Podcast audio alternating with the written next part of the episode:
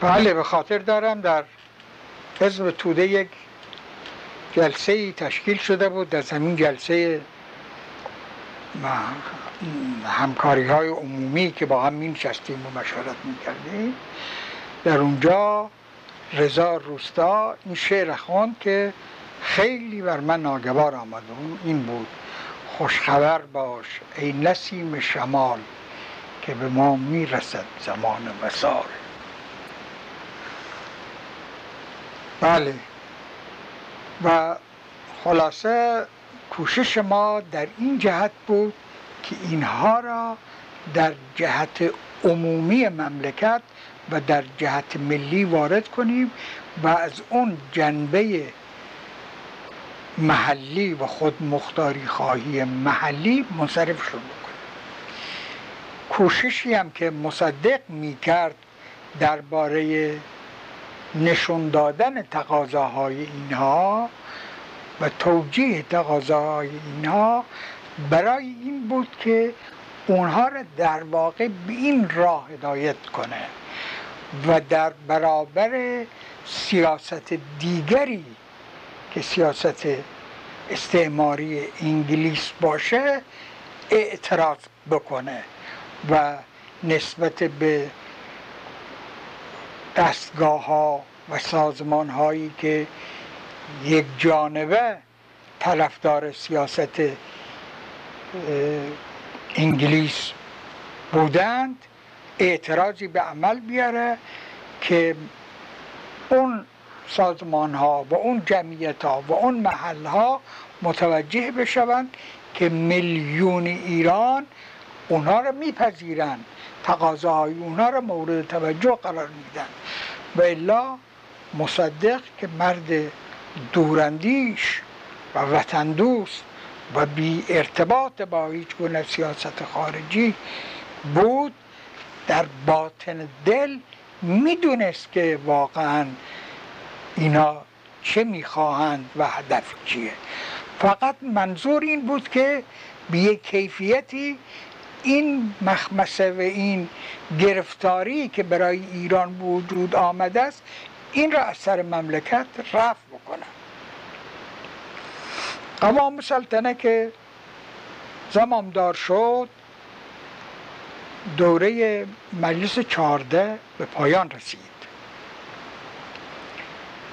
و مجلس پونزه میبایست افتتاح بشه.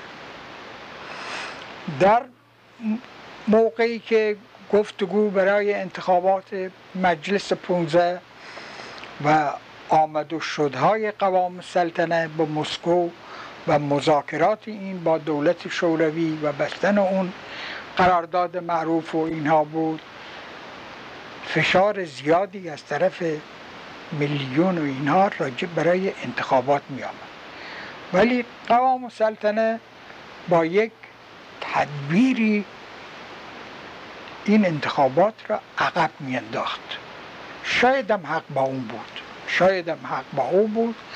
عقب انداخت و بالاخره در مذاکراتی که با او می‌شد او حاضر بود که به حزب توده ادهی نماینده بدهد یعنی بگذاره انتخاب بشود. برای حزب ایران که در خیلی جاها در بعضی جاها در تهران تا حدی و در بعضی شهرستان های دیگر در کرماشا یا در گیلان زمینه هایی داشت افرادی انتخاب بشوند ولی همیشه نظرش این میگو خود قوام سلطنت به ما مخصوصا میگو به نمایندگان همه این حزبا اون وقت چهار پنج جمعیت بودن که به اصطلاح با هم مثل اینکه مختلف شده بودن. حزب ایران بود حزب توده بود دموکرات های آذربایجان بودن. نماین که از طرفشون استاندارشون اسمش چی بود؟ دکتر کی آمده بود به تهران. جاوید؟ دکتر جاوید آمده بود و از طرف کردستان برادرزاده قاضی محمد که وکیل چیز بود وکیل مجلس بود. اون بود. یک دسته هم به نام جنگلی ها که جانشین های مرحوم میرزا کوچخان و فلان اینا بودن. اینها هم با ما همراهی داشتن. و در ذهن اینجوری بود که مجلس آینده از اینا انتخاب بشه. و قوام سلطنه در یک جلسه ای که صحبت بود به ما گفت به همه این آقایان می‌گفت صلاح نیست که حزب دموکرات در این پارلمان اقلیت اکثریت مطلق نداشته باشه. باید اکثریت مطلق مال اون باشه. و البته به احزاب دیگر هم بعده می‌داد که مخالفتی نکنه و از اونها نمایندگانی داشته باشه. ولی خب ما اون اعتماد کامل را هم به قوام سلطنه نداشتیم. ما بیشتر دنبال رو مصدق بودیم. وقتی که انتخابات را شروع کرد مصدق می‌دونست که قوام سلطنه این انتخابات را به میل خودش خواهد کرد. این بود که تحسن اول را صورت داد. در تحسن اول بود که رفت به دربار در زمانی که قوام سلطنه نخست وزیر بود و حتی دکتر شایگان هم وزیر فرهنگ قوام سلطنه بود. رفت به تحسن. اشخاصی که همراه دکتر مصدق به تحسن رفتند اون موقع ما نبودیم. بعضی از افرادشون را بنده می‌دونم. یکی حاجی رضا مالک اردلان بود. یکی به نظرم سید مصادق تواتبایی بود. یکی امام جمعه تهران بود. و از این نوع افراد رفتن به دربار متحسن شدن.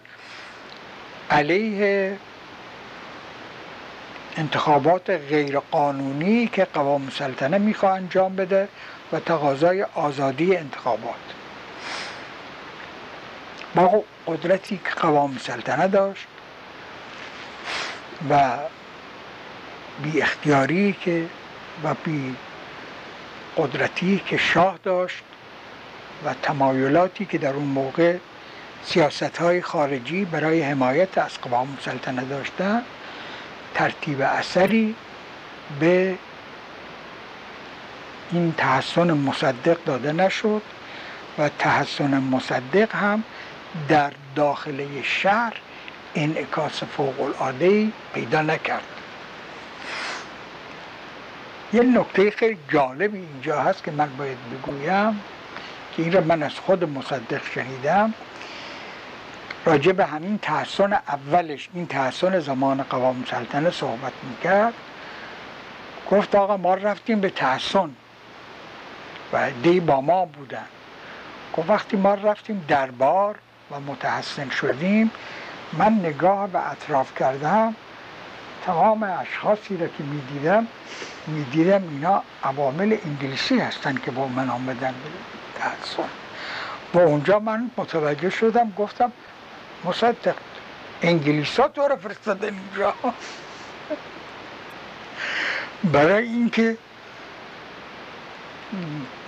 سندی در دست بگیرن علیه انتخابات غیرقانونی قوام سلطان اینا که خلاصه اون تحسنش به جایی نرسید به خود مصدق آمد بیرون. یادتون هست همشون تحسن چند مدت طول کشید؟ نه چند روزی طول کشید نمی‌دونم. ولی یادم میاد که کسی که از طرف دولت به مصدق جواب داد دکتر شایگان بود. و تقاضای مصدق رد کرد و مصدق مجبور شد که بیاد بیرون. و گفتگوی این انتخابات در جریان بود و کابینه قوام سلطنه هم از کابینه تشکیل شده بود که از حزب ایران علار صالح را برده بود و از حزب توده هم سه نفر بودن یکی ایرج اسکندری بود یکی فریدون کشاورز بود یکی هم دکتر یزدی. اینها در کابینش بودن و در کمیته های به اصطلاح سیاسی و نشست ها و گفتگوهای سیاسی که در دفتر مزفر فیروز هفته یکی دوبار تشکیل می شد همه ما می رفتیم و در اون موقع سفیر امریکا در ایران جورج آلن بود. مزفر فیروز یه روز از من خواهش کرد که با هم گید بریم جورج آلن رو ببینیم. من با مزفر فیروز به دیدن اون رفتیم و جورج آلن اونجا در اون روز به من اینجوری حالی کرد و گفت که مردم ایران و هموطنان شما شما انتظار دارن که یک نمونه وطن دوستی برای مملکتتون بشه خلاصه اینکه قوام سلطنت بازی می‌کرد با این احزاب هم با حزب توده هم با حزب ایران و هم هم با روسا در عین این که دعوای ایران در سازمان ملل راجع به تخلیه ایران از قوای روس در جریان بود. و نمایندگان ایران. آقای تقیزاده بود ولی حسین علا. حسین علا بله. ایستادگی و سماجت می‌کردن و قوام سلطنه به ظاهر دستور می‌داد که اینا دعوای ایران را پس بگیرن. اما در باطن تشویق می‌کرد که اینا برخلاف میل دولت این دعوا را ادامه بدن. این بود که دعوا در شورای امنیت در سازمان ملل ادامه داشت و در ضمن اینکه این سر صداها بود قوام سلطنه به روسیه رفت و اون قراردادش را منعقد کرد که بر اساس اون قرارداد اینا باید ایران را تخلیه کنند. و همین که از روسا اطمینان پیدا کرد یک مرتبه در صدد این برآمد که گرفتاری حزب توده و ایران را از سر خودش رد بکنه و کابینش یک مرتبه منحل کرد و کابینه جدیدی تشکیل داد که ساله با اون افراد حزب توده برکنار شدن به یک حکومت دیگری تشکیل داد. و خلاصه نتیجه کار قوام سلطنه یک نتیجه مفید برای ایران شد و از این جهت باید گفت وجود او مسمر سمر و مایه خیری بود برای ایران. و اگر قوام سلطنه هیچ کار دیگری نکرده باشه و گناههایی برگردن داره و بعدا هم ما برگردن او گناه های دیگری بار کردیم اما در این مورد خدمتی کرد.